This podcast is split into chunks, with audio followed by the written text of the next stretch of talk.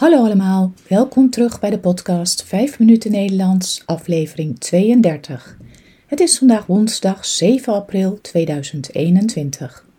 Als je de tekst wilt ontvangen van deze podcast, stuur dan een e-mail naar 5minutennl@gmail.com. Mijn naam is Carolien, ik ben taaldocent op de universiteit en woon in Leiden.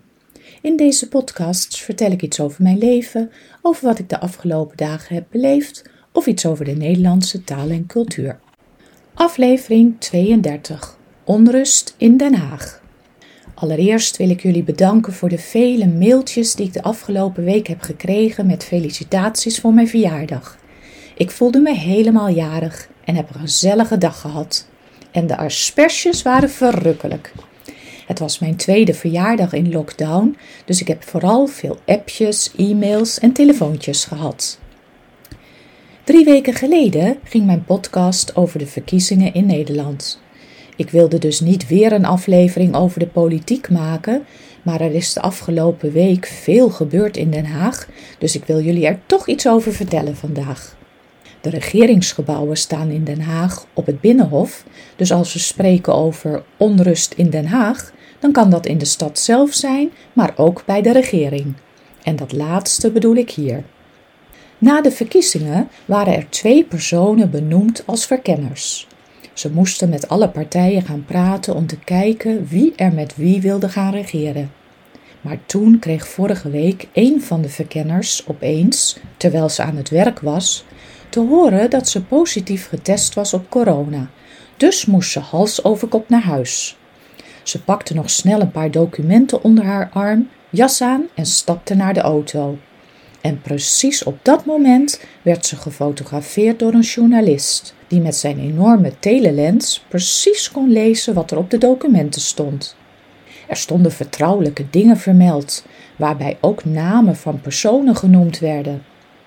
Het werd een enorme rel. Er waren allerlei vragen. Wie had dat gezegd? Waarom was dat opgeschreven? Niemand wist het opeens meer. Het leidde tot een fel debat in de Tweede Kamer dat tot half vier s'nachts heeft geduurd. Het was heel spannend en even leek het erop of Mark Rutte een motie van wantrouwen kreeg en dus moest opstappen. Maar uiteindelijk is het niet zo ver gekomen. Hoe het nu verder gaat is nog niet bekend. Er zal een nieuwe persoon aangewezen worden die moet gaan kijken of er nog onderling vertrouwen is bij de partijen om een regering te vormen. Gisteren werd de naam genoemd van de heer Cenk Willink. Hij heeft dit al vaker gedaan en geniet het vertrouwen van veel partijen. Hoe dan ook, het zal een moeilijk proces worden en veel tijd kosten. Nou, dat was alweer genoeg politiek voor vandaag. Weet je wat mij vorige week opeens is overkomen? Ik heb mijn eerste vaccinatie binnen. Onze huisarts had AstraZeneca-vaccins binnengekregen voor mensen boven de 60 jaar. Hij had er echter nog een aantal extra en toen mochten ook de jongere mensen uit zijn praktijk komen. Ik ben snel op de fiets gestapt en vijf minuten later was ik ingeënt. Na de prik moet je een kwartiertje blijven zitten om te kijken of je geen allergische reactie krijgt omdat de praktijk van onze huisarts niet zo groot is, had hij stoelen in de tuin gezet en daar mocht je gaan zitten. Gelukkig was het droog. Twee dagen later werd het prikken met AstraZeneca in Nederland weer gestopt in verband met de bijwerkingen. Dat vond ik niet zo'n fijn idee. Maar gelukkig had ik geen last van bijwerkingen. Alleen had ik een beetje hoofdpijn de dag erna.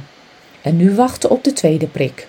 De huisarts kon nog niet zeggen wanneer die zou plaatsvinden, want hij had nog geen idee wanneer er nieuwe vaccins binnen zouden komen. Dit was het weer voor vandaag.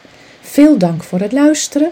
Ik wens jullie een hele fijne week en hopelijk gaat het een beetje lente worden, want als ik nu naar buiten kijk, hagelt het. Tot de volgende keer. Dag!